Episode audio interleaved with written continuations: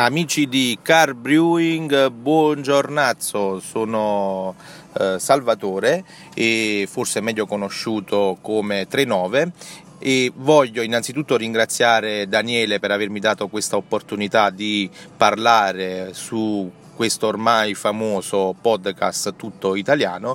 E di cosa voglio parlarvi oggi. Voglio parlarvi di elettronica abbinata al nostro hobby nel corso della mia carriera da homebrewer ho, ehm, ho acquistato e autocostruito diversi sistemi elettronici che mi aiutassero a controllare sia la cotta che la fermentazione.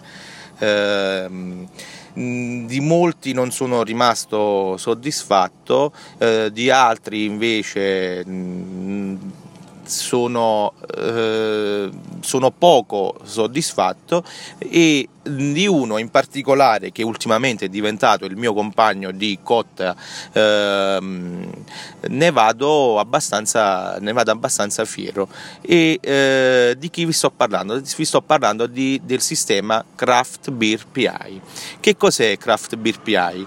è ehm, innanzitutto un software creato da un ingegnere informatico tedesco e forse anche lui homebrewer e, forse eh, ha creato il sistema per eh, la mia stessa necessità ovvero di controllare in automatico tutta la fase di produzione. E, mh, viene installato su uh, un Raspberry Pi a cui vengono connesse uh, ovviamente le sonde di temperatura, i relay per controllare elettrovalvole, resistenze uh, e può essere utilizzato sia su impianti elettrici che impianti ehm, a gas. Io per esempio lo utilizzo sul mio impianto che è ibrido, ovvero eh, due tini, mm, quello di mesh e quello di sperge eh, elettrici e il tino di bollitura a gas. Una volta eh, installato il sistema sulla SD card del Raspberry eh, acc- e, avvi- e, lo avviamo, ci accorgeremo che eh, le dashboard presenti sono vuote. In, in pratica avremo eh, due dashboard, una chiamata Brewing e un'altra chiamata Fermentation.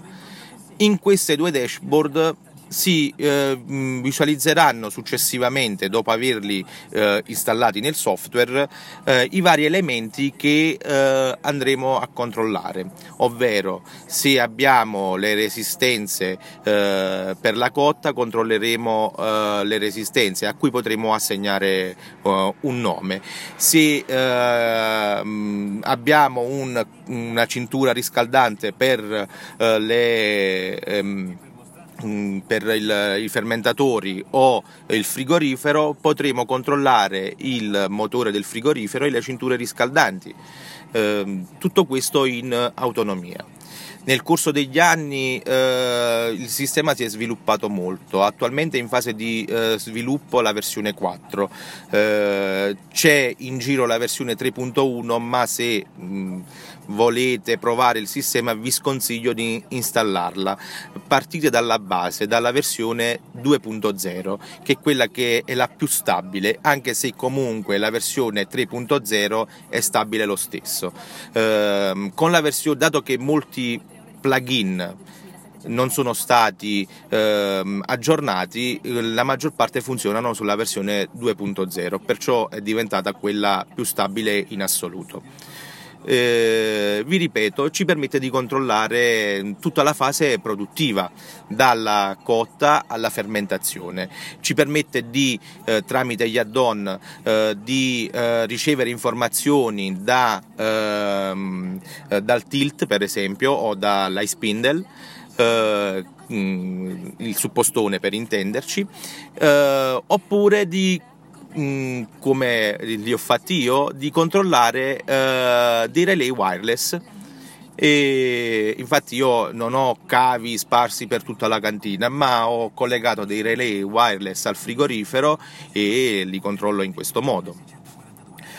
Eh, bene, mh, penso che una una panoramica di, di, questo sistema eh, abbastanza versatile eh, sia di aiuto a chi vuole eh, provarlo a chi vuole provarlo. Eh, ovviamente eh, se volete più informazioni vi consiglio di andare a leggere qualcosa sul sito del produttore del software eh, su craftbeerpi.com e spero che la mia voce vi sia piaciuta e che vi abbia fatto compagnia per questi circa 6 minuti. Buona giornata a tutti!